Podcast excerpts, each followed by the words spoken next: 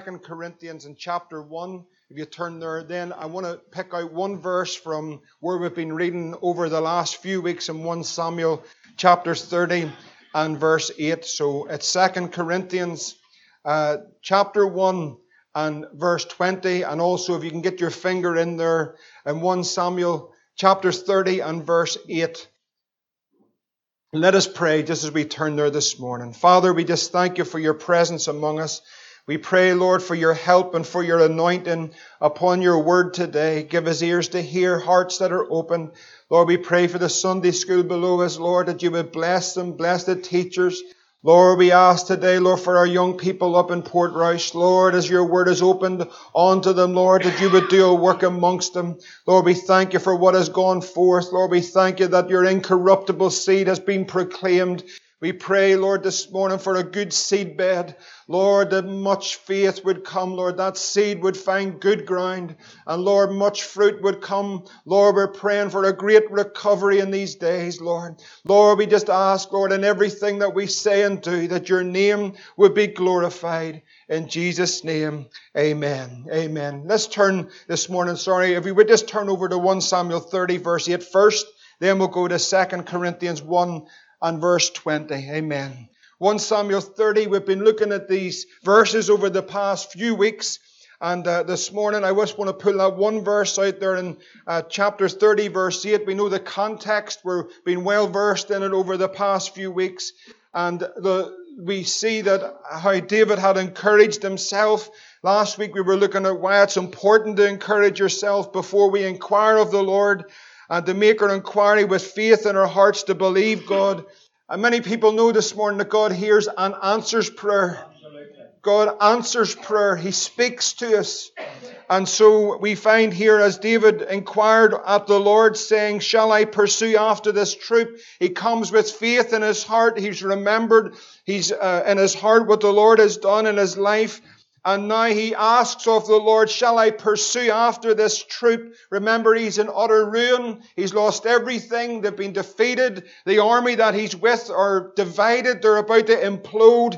And now he's encouraging himself in the Lord, his God, and he inquires after the Lord and says, Shall I pursue? This is the question. This is the prayer of David unto the Lord. Shall I pursue after this troop? Shall I overtake them? And then there's an answer. God hears and God answers prayer.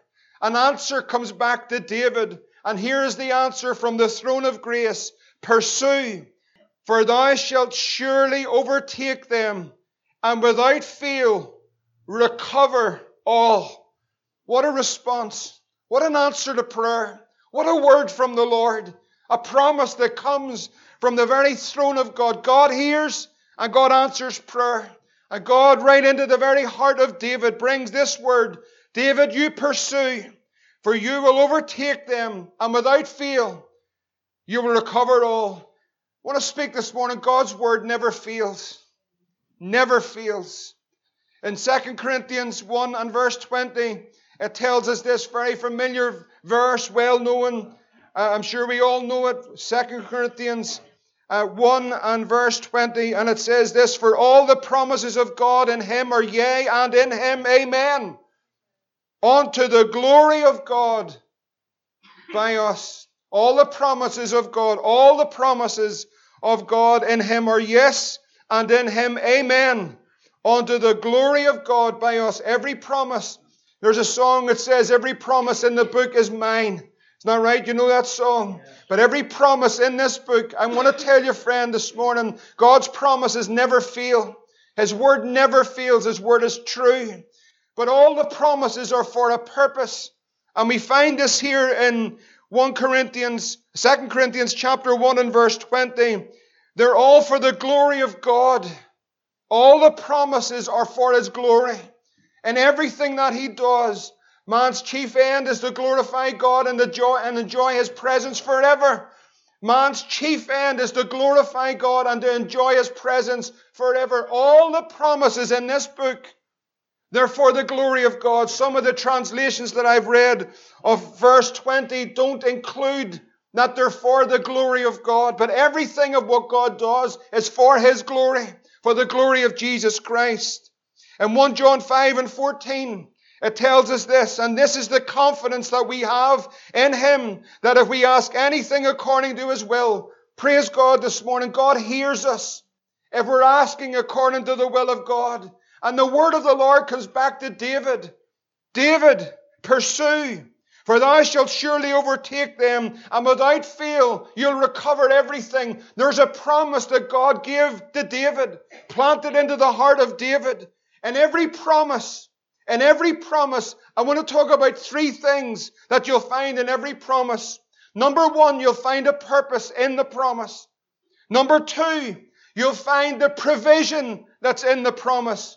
And number three, you'll find the power that's in the promise. What do we mean by that? You know, it's God's will to save every person. For God so loved the world that he gave his only begotten Son, that whosoever believeth in him shall not perish, but have everlasting life. That's a promise from God. But there's a purpose in the promise. That is the salvation of your soul. And there's a responsibility for us. What have we to do? We have to repent of our sin, put our faith in the person of the Lord Jesus Christ. And then there's the provision. What's the provision? Calvary. Jesus made the provision in order to save us. But thirdly, there's the power. What is that? The born again experience. If any man in Christ, he's a new creature. He's born of the Spirit of the living God. So we see that there is the purpose that we have aligned ourselves to. There's the provision. And thirdly, there's the power of God in the promise. Men rose up with only the word of the Lord in their heart, nothing else. God had said, pursue, thou shalt overtake them, and without fail, you're going to recover everything. That's all they had. They had the word of the Lord. But when they rose up with the word of the Lord in their hearts, and when they aligned themselves to the purposes and the will of God, God gave them the purpose, there was the provision, and praise God, there was the power of God in order to bring that about. Nehemiah chapter 2, we read there of Nehemiah at Jerusalem, and it says that he rose in the night. I and some few men with me, neither I told any man what God had put in his heart has God put a word in your heart concerning a loved one, concerning your family, concerning a marriage, concerning the town of Ballynahinch, concerning our nation? Has God planted within your heart His purpose and His plan for these days? Let me tell you, friends, God's word never changes and it never fails.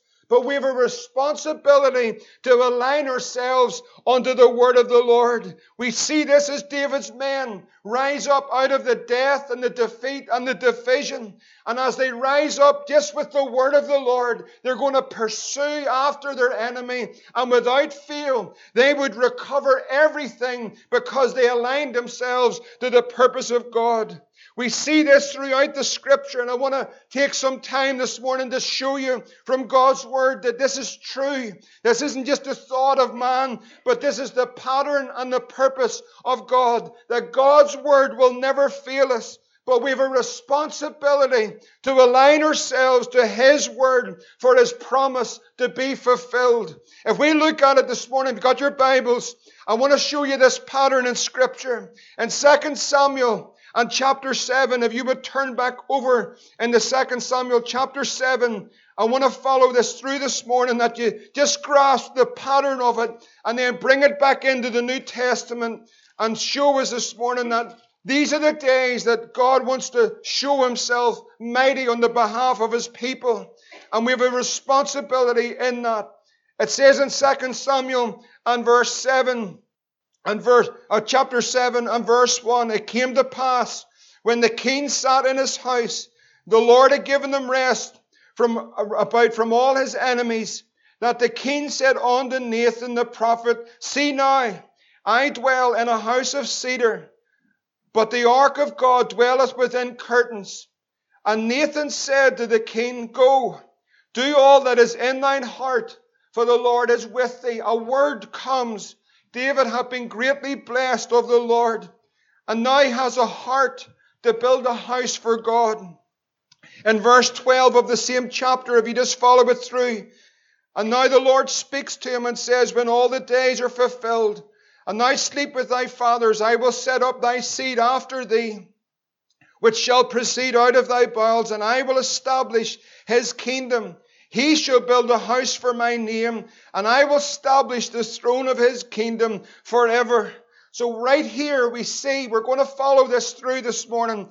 Right here we see the purpose and the will of God. It dropped into the heart of a man that he would build a house for God.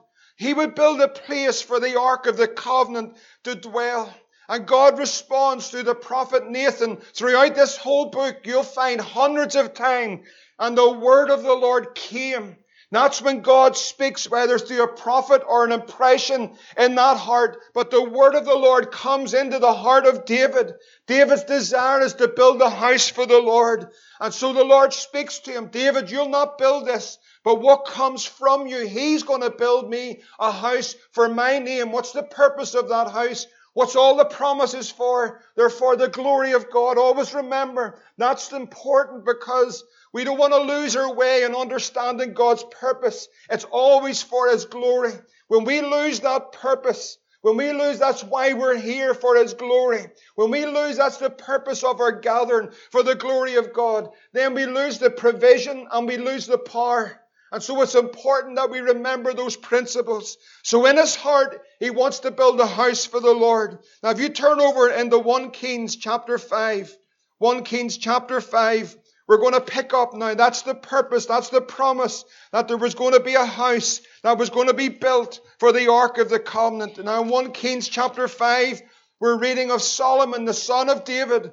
And now he begins to share with us through scripture the, the purpose of his life. And now he's come to the kingdom for this time. He's speaking to a king, the king of Tyre, who was a heathen king but we'll look at him in a moment because even God can raise up and change the hearts of heathen kings in order to advance the purposes of God. But in 1 Kings 5 and 3, here is Solomon speaking.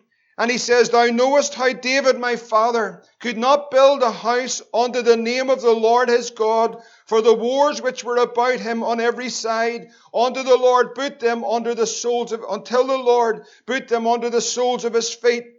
But now the Lord my God hath given me rest on every side, so that there is neither adversary nor evil occurrent. And behold, look at what he says.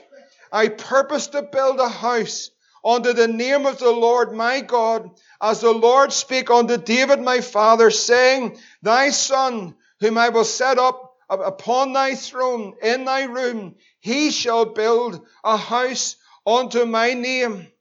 And then it says, now therefore command that they hew me cedar trees of Lebanon, and my servants shall with thy servants, and unto thee will I give hire for the servants according to all that thou shalt appoint. For thou knowest that there is not among you any of us can that can skill to hew timber like unto the Sidonians. So here we see that there was the promise that was given to David that a house would be built. Solomon then purposed to build the house of the Lord. In, in 1 Kings, I just want to pull back uh, just in 1 Kings 5, in the opening of this chapter, we read here, I've mentioned him already, there's a king there. His name is Hiram, king of Tyre. But look at verse 1. I want to just show you something before we see the provision. Hiram, king of Tyre, sent his servants unto Solomon, for he had heard that they had anointed him king in the room of his father. And Hiram was ever a lover of David. In the life of David, who is a type of Christ, we see that this heathen king, through David, his heart had been changed and warmed. He became a lover of David. This is for the purposes of God.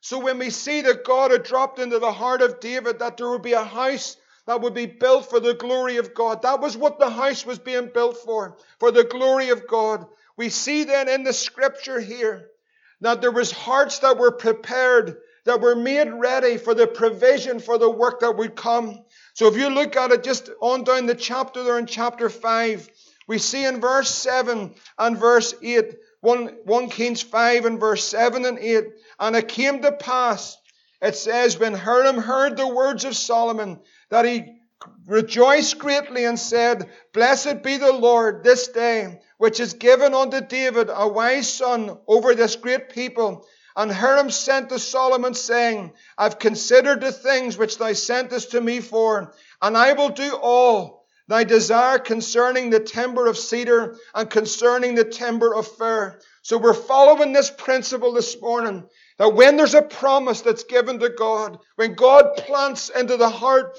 of a man or a woman the promise of God, the purpose of God is revealed. We have a responsibility concerning that promise, whether we're going to align ourselves to God's will. We pray, let thy will be done, let thy kingdom come. It's our desire to align ourselves to the purpose of God and the plan of God. Once we align ourselves to the purpose and the plan of God, then the next thing we see in the, in the pattern of scripture, just follow it through with me. I just want to take the time on it this morning before we move on. But now we see that God had touched the heart of a king in order to build this house.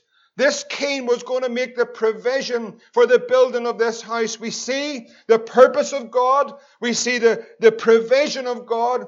And lastly, then, when the house is complete, what's the last thing we see in the promise? 1 Kings chapter 8 and verse 10 shows us here the power of God that comes to that house. In 1 Kings 8 and verse 10, it says, And it came to pass when the priests came out of the holy place that the cloud filled the house of the Lord, so that the priest could not stand to minister because of the cloud, for the glory of the Lord had filled the house of the Lord. Do you see the pattern here? The promise is given into the heart of a man called David.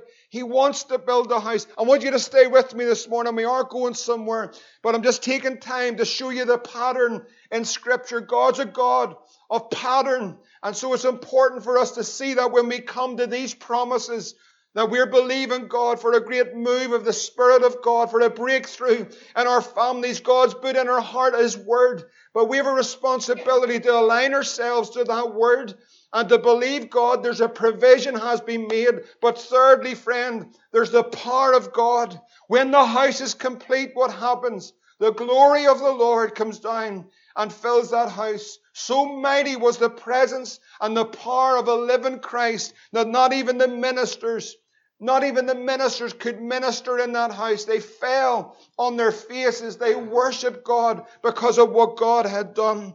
Now here's what Solomon says, 1 Kings in verse 8. Remember, God's word, it never fails. This is over many years we're talking here. We have skipped across them in five minutes. But this is over many years. The promise of God is now fulfilled. The power of God is the fulfillment of that promise. But here in 1 Kings 8 and 54, it says these words, And so it was when Solomon made an end of praying all this prayer and supplication unto the Lord, he arose from before the altar of the Lord, from kneeling on his knees with his hands spread up to heaven, and he stood and blessed all the congregation of Israel with a loud voice, saying, Blessed be the Lord that hath given rest unto his people Israel according to all that he has promised. Now listen to these words. There has not failed one word of all his good promise. Would you say amen? Not one word. What God has said in His Word. I want to encourage you, saints, this morning. This Word never fails. All around us, there's failure. All around us, it's failure. The system is broken. Man's heart, the Bible tells me, in these last days, man's heart are going to fail them because of the things that are happening in this earth. Men's hearts are failing them today, all around us. In Egypt with Joseph, it says that money failed. The Bible tells us in the last day, we're heading for a bankruptcy because money's going to fail. Cash is going to fail. That's what the Bible tells us. We're coming to a cashless society. We're moving there rapidly. We're seeing the bankruptcy of every system and every structure that we have in society. But one thing that never fails is God's Word. Never will God fail in these days. We stand on the promises of Christ our King. Man's hearts and the heart of man. Man's hearts are feeling them. They see what's happening in our world. They see the destruction. They see the change in our society. They see the breakdown of, of our morals that were held because there was a God-fearing nation. But now they're plummeting. It's shaking all around us. Everything that can be shaken is being shaken. But Solomon says, one thing that will never fail is God's word. Everything of what God has said, it's true and it has come to pass. When he planted that word in my father's heart all those years ago to build this house for him, we aligned ourselves to the purpose of God. We've seen the provision of God, how he superabundantly provided for that purpose. But lastly, the crowning moment of that promise was the supernatural power of God and the glory of God that was in that temple. And so he says, Now there has not one word failed of all his good promise, which he's promised by the hand of his servant Moses. The Lord our God be with us, as he was with our fathers. Let him not leave us nor forsake us, that he may incline our hearts unto him to walk in his ways, to keep his commandments and his statutes and his judgments, he, which he commanded of our fathers. We see the principle and the pattern of the promise. There's a purpose, there's the provision, and there's the power of God in the promise. So when God drops a word into your heart, when He speaks into your heart and gives you a word, the first thing we must do is align ourselves to His purpose and His plan. His provision will come. But lastly, friends, it's the power of a living Christ that we need to see His glory in these days. We look at it again. If you go back to Exodus chapter 3 and verse 8, these patterns I want to show you this morning from God's Word and encourage us today that we're aligning ourselves to the purpose of God. Exodus 3 and verse 8, God's about to meet a man at the back of a wilderness. He's 80 years old. Many people might have said that it's over, but not with God. God's no respecter of persons. He's no respecter of age. God's just looking for men and women that have a heart after Him that want to serve Him. He finds this man Moses at the backside of a desert, and the word of the Lord is going to come into his heart. In verse 8 it says, I have come down to deliver them out of the hand of the Egyptians. That's my people. Bring them up out of the land, onto a good land that's large, onto a land flowing with milk and honey, onto the place of the Canaanites, the Hittites, the Amorites, the Perizzites, the Hivites, and the Jebusites. I'm going to bring them in to this land that's flowing with milk and honey.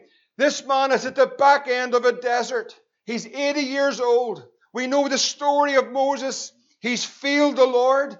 He's run from the things of God, from his family. He finds himself right out at the backside of a desert. And God appears in that burning bush that did not burn up. And now God's about to plant into that heart the very purposes of God, the plan of God, God's will right into the heart of it. Isn't it amazing? You know, most of us would say that it's over for Moses. But it wasn't over for in the sight of God. And so God impregnates him with his word and his purpose in Exodus chapter 3. Now we see the purpose was to deliver his people and to bring them out and into the promised land in order what? Remember what's the promises for? The promises are for the glory of God. There's a purpose, there's the provision, and also there's the power. So we read of the story and we'll skip over it quickly, but we know that God brings his people out of Egypt, leads them through the Red Sea. We see the wonderful provision of God. And this is all a type of Jesus. In Psalm 78, remember, Psalm 78 verse 24 gives us the great catalogue of God's great benefits and God's great mercy upon his people. But how was he going to feed them? It tells us in Psalm 78 24, he rained down manna upon them to eat and had given them the corn of heaven. Man did eat angels' food. He sent them meat to the full. Jesus tells us that that was all a type of him. He says, I am the bread of life. I have come down from heaven. What did they drink? In 1 Corinthians 10 and 4, it says they did all drink the same spiritual drink, for they drank of that spiritual rock that followed them. And that rock, who was that rock? That rock was Jesus Christ. So now we're seeing the purpose of God. A man at the back end of a desert believes God. And now he goes back into Egypt. He sees a great deliverance by the hand of Almighty God. He leads them out. And now we see the provision of God. We see God fed them. We see God watered them. We see God led them by a pillar of cloud by day and a pillar of fire by night. We see God in His faithfulness leading them through that wilderness to bring them right up to that place, Jordan, that they would cross in into that promised land. We see God in His mighty power and His provision as He begins to lead His people because they believed His promise. There was two out of two million believed Him that there was a land that they could go in to possess. Two million didn't believe, but the two that did believe, we've seen a generation born that were going to cross in and believe the promise of God. When you get to the end of Joshua's life in Joshua chapter 23, we read there as he looks back over these years, these decades he's looking over. And in verse 1 of Joshua chapter 23, Joshua these are like his last words. I've been reading a lot about men's last words over the past few weeks. We looked at David's last words. I've been young, now I'm old, never seen the righteous forsaken or a seed begging bread. They looked over their life to see the faithfulness of God. Here's Joshua. He's about to look over his life. And this is what he tells us. Joshua 23 verse 1. Came to pass a long time after the Lord had given rest unto Israel from all their enemies round about that Joshua waxed old and stricken in age, that Joshua called for all Israel and for their elders and for their heads and for their judges, for their officers, and said unto them, I am old and stricken in age. And ye have seen all that the Lord your God hath done unto all these nations because of you. For the Lord your God is he that has fought for you. God's fought your battles. God has brought you through. Behold, I've divided unto you by lot these nations that remain to be an inheritance for your tribes from Jordan with all the nations that I have cut off, even unto the great sea westward. And the Lord your God, he shall expel them from before you and drive them out out of your sight. Remember, when there's a promise, there is the, the purpose, there is the provision, but there's the power of God. Here's a people that are going in. They're armed with nothing. The only thing they have is the word of the Lord. They're going to come up against giants and armies and great cities. But God is going to show his great power. And it says here in the Lord your God, He shall expel them from before you. He shall drive them out of your sight. Ye shall possess their land as the Lord your God has promised you. Be ye therefore very courageous to keep and do all that is written in the book of the law. In other words, what he's saying, don't depart out of his purpose and his plan. Because if you do, there's consequences. Listen carefully because this is important. You can have a wee promise box, box in the house and get the wee bit of paper and pull it out and say, There's a promise for me, but there is a condition to all the promises of God. And we have to walk in the purposes and plans and the will of God for that. Ye shall possess, but be there very courageous to keep do all that is written in the book of the law of Moses. Turn not aside from them to the right or to the left, that ye come not amongst these nations, these that remain among you, neither make mention of the name of their gods, nor cause to swear by them, neither serve them, neither bow yourselves unto them, but cleave unto the Lord your God, as ye have done unto this day. For the Lord hath driven out from before you great nations, strong, but as for you, no man has been able to stand before you this day. One man of you shall chase a thousand. There's the power of God. One man, think about it, one man is going to go up and chase a thousand. That's supernatural, isn't it? Is that a natural thing? Have you seen one man against a thousand? What would you think? No chance. But God's saying, You're walking in my way. You're believing my purpose. I'll make provision for you. But when you go into this land, one of you are going to chase a thousand. Now here's the supernatural power of God. How are they going to pull cities down? How are they going to see walls fall to the ground? How are they going to see giants defeated? How are they going to see the impossible brought down? They're going to believe the promises. They're going to walk in His purpose. They're going to believe and draw on His provision. And He's going to be faithful with His supernatural power. Take good heed, therefore, to yourselves that you love the Lord your God. Verse 12, then he warns us, else if you in any wise go back and cleave unto the remnant of these nations, even these that remain among you, and shall make marriages with them, go in unto them, and they to you. Know for a certainty that the Lord your God will no more drive out any of these nations from before you, but they shall be snares and traps unto you, scourges in your side, thorns in your eyes, until you perish of this good land which the Lord your God has given you. Now he says this, verse 14, to close this out. I want you to pick up on it. And behold, this day I am going the way of all the earth. And ye know in all your hearts and all your souls, what does it say? Would you read it out with me this morning? That not one thing has failed of all the good things which the Lord your God spake concerning you. All are come to pass unto you, and not one thing has failed thereof. Would you say amen? Are you seeing the principle of what we're showing you this morning? We're seeing the pattern of God. There's a promise, there's a purpose of God. And as people align themselves to the purpose, this is so important because the cry of our day is to see a mighty move of the Spirit of the living God. You know, throughout this week I've been listening just to those snippets, those testimonies of the Hebrides revival. It's, it's so encouraged, but it's so profound and it's so mighty. Because here in this little island of, of, people that were living, he said, before the revival came, there was utter darkness. It was death. The church was dead. It was powerless. It was bankrupt. There was nothing. There was just people going to meetings and coming out. He said that there was no young people in the church. Those two old women that, that, that, prayed through. You know, those two old women, you see a wee picture of them with Duncan Campbell. They got a burden. Two old people got a burden for young people.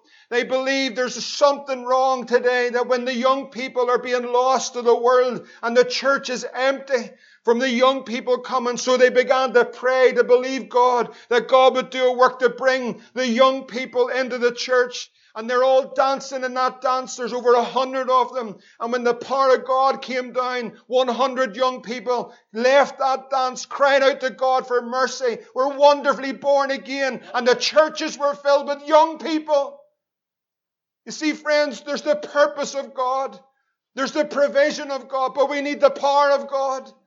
And it begins when we align ourselves. You know, that New Testament church, we read there the three years of the ministry of Christ, and we see all the struggles within that group of men. We see them arguing over who was the greatest. We see the, the divisions amongst them. We see all their great statements. We, we see all the, the scheming and the plans. We see James and John where they're going to sit and their mother trying to promote them into the highest position. We, we see all the activity of man. But then we see the Lord Jesus Christ in all his glory and all his power. And he's walking to Calvary. And his eyes are fixed, thank God. And his face was fixed. And he goes all the way to Calvary. And he hangs on a cross. And he gathers up a man just like David's army who were defeated and deserted the Lord, but he gathers them up under the banner of the cross. And now we see the provision of Calvary and we see the glory of God. And an army spill out onto the streets of Jerusalem full of the Holy Ghost and power. And this world is turned upside down. And surely is it not an hour to align ourselves again with the purpose and the plan of God. It is for His glory and His glory alone. It is for His glory and His glory alone. To align ourselves to His purpose, to draw on the provision of the cross and the full atoning work of Calvary and the power of a living Christ. Friends, prayer meetings die. You know, I was reading about those prayer meetings, and one wee man was saying, I mentioned to the other night, he was saying, I think we're better just cancelling. We're down to about three. We're better to close up here. Just finish the prayer meetings. People are too busy. And so in his heart, he got up on the Friday night. He's about to close it. But it just something within him said, We'll keep it going one more week. There's only three of us, but we'll keep it going. We'll just keep it going. You know, if it was a business, and thank God it's not, but sometimes if you looked at it, better to wrap it up. But it's not a business. You see, there's a promise that's been planted into the heart of God's people to believe God for a mighty outpouring of His Spirit in these days. And so the old man got up the next week. He was encouraged because the congregation had doubled from three to six. And so, well, I was going to close it that Friday night, but at the end of it, he just left it. There were six of them. But the next Friday night, revival came. Imagine if he closed it. Imagine if he just wrapped it up. Imagine if he was just too busy. Imagine if he just closed it all down. Friends, this morning, it's 70 years since that last outpouring of the Spirit of God on these islands, the Hebrides Islands. 70 years since these shores have been visited with a revival. I would say you'd agree with me. Our land is in great need of a move of the Spirit of God. We're losing our young people like never before. Suicide, mental breakdowns. You know, I visit those mental homes nearly every week. I tell you, friends, I walk past a young girl at 20. My God, disturbed, 20 years old. The world around us is failing. We're coming to the very end of it all. Christ is about to come. The church is asleep. Friends, we need to align ourselves to the purpose of God. What's His purpose? Because we look at it and we say, Where's the power of God? Where's the glory of God? Drawn on the provision of Calvary. Friends, I tell you why. Because most of the purpose in the church today is self serving. It's for self, it's for promotion, it's for ourselves. But when it's for the glory of God, we can draw on the provision of heaven and all the glory of Christ, and the power of God will come again. The sad thing is, friends, in the days in which we're living in the sleepy state of the church and the apathy and the lethargy, the lethargic ways that there are today, Friends, we need to align ourselves again to the purpose of God. Why? Because not one thing will fail according to His Word. We have a responsibility to the purpose. What is the purpose? God gave a promise in Acts chapter 1 and verse 8, which you turn to it this morning. Here's the promise of the Lord Jesus Christ. Acts 1 and verse 8. Here's the promise. Would someone read it for me this morning? Acts 1 and 8. Acts chapter 1 and verse 8. Someone read it out this morning. Praise the Lord. Many people believe that this morning? How many people believe that's the words of Jesus Christ? How many people would you say amen if you believe it? This is the word of the this is the promise of God. Remember what we're talking about the promise? Remember the promise? What's in the promise? There's a purpose. What's the purpose? Ye shall be witnesses for me. That's the purpose. You know, salvation, God saves us, but you know what the chief end of that is that Jesus is glorified. When God saved, do you know what it is? When He saved you, Jesus is glorified. And so now we're reading that there's a promise of power to be witnesses for Him in the uttermost parts of the earth. Here's a promise. What's the purpose?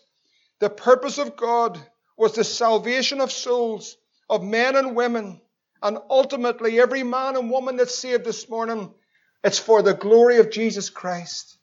That's why you're saved. That's the purpose of God. Man's chief end is what? To glorify God. That's the purpose of your salvation and to enjoy Him forever. That's the purpose. And where's the provision? Remember where the provision is? The provision is in the cross of the Lord Jesus Christ. In Ephesians 1 and verse 19, would you turn over? Ephesians 1 and 19. When we align ourselves to the purpose, Look at the provision in Ephesians 1 and 19. And what is the exceeding greatness of his power to usward who believe, according to the working of his mighty power, which he wrought in Christ when he raised him from the dead, set him at his own right hand in heavenly places, far above all principality, power, might, dominion, every name that is named, not only in this world, but also in that which is to come. And he has put all things under his feet, give him, that is Jesus, to be the head over all things to the church, which is his body, the fullness of him that filleth all in all. The full provision of Calvary. Everything of what Christ has accomplished through his death and through his resurrection and through the shedding of his own precious blood, all the provision for the purpose of God is found in Calvary. There is nothing else outside of Calvary, friends. There is no other means of provision for what we need in this world but Calvary. Someone said it, Trevor, I think it was you this morning, Calvary covers it all. It's all the provision of God is in Christ Jesus. That's in Calvary. But then he gives us a promise. He said, as Jeff read this morning in Acts 1 and 8, ye shall receive what? Power. After that, the Holy Ghost has come upon you. This is the power of God. The purpose, they aligned themselves. You look at those disciples, their lives are there for us to read. But friends, it was, it was a bit of a shambolic crew, really, when, when we're leading up to the cross. In the end, they all deserted him. There's, there's divisions, there's all the arguing, there's all the bickering, there's all the who sits where, all this stuff's going on. You'd think after 2,000 years it's changed. Wouldn't you? But it really hasn't. But yet, if our desire is to truly see the, the Lord move in these days to the salvation of souls, we want to align ourselves to the purpose of God. What's that purpose? It's the glory of Jesus Christ. Nothing else for His glory. Not only is there the glory, but now we see the purpose, now we see the provision, but he says there's the power of God. Friends, there's a lot of things failing. One thing I'll never fail is the Word of God. Jesus told us three things concerning His church. Three things. I want you to remember as we close. Three things that the church should be engaged in. Just three. There's other things around it. Thank God for them. But three main things. One thing is, my house shall be a house of prayer. That's what Jesus said. Second thing that he told us that we're to preach the gospel, preach the gospel, the foolishness of preaching. The foolishness of preaching. We want to replace preaching with every type of other entertainment today. But friends, it's through the foolishness of preaching. That's how God has chosen it. And number three, the power of God to be a witness for Him in this world. Prayer, the preaching of the gospel, and the power of the Holy Spirit.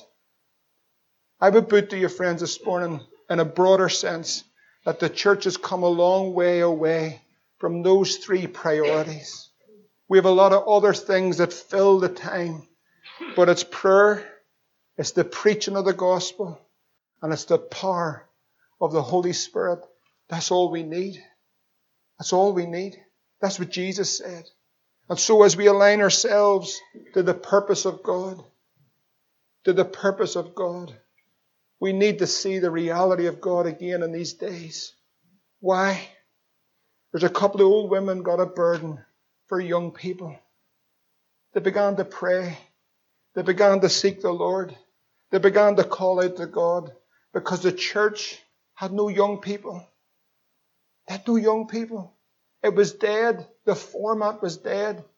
But yet they began to believe the promise and pray the promise of God. And God came. You know, they were saying there was mighty manifestations in the Hebrides revival. They don't talk about it much because that's not the focus. But they were saying as the ships would go round the island, the sailors were gripped with a sense of the presence of God as God visited that wee place. The presence of God. Gripped with the presence of God. Friends, do we need the presence of the Lord? The conviction, the power of conviction on lives, the manifest presence of conviction on lives. When people align themselves only for the glory of God and the purpose of God, the provision of God, and the power of God. The Holy Ghost conviction gripped with the conviction of God. The reality of hell, the reality of heaven, the reality of sin, the reality that Christ is about to come, whether he comes or calls. The men and women weren't ready. It brought men out onto the streets to fall on their knees and cry out for mercy. Friends, surely in the day we're in, we need to see that again. We need to see the manifestation of the conviction of the Holy Ghost. We're living in the very last, I believe this, of the last days. We're living in the very last of the last days. We have seen the wickedness rise. Daniel tells us about the increase of knowledge. We've seen their wickedness rise. We've seen the despair.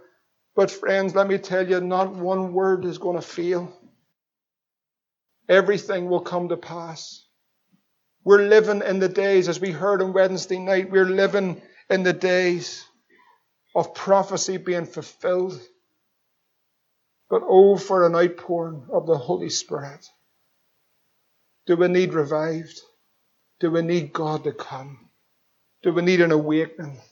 Do we need to align ourselves to His purpose?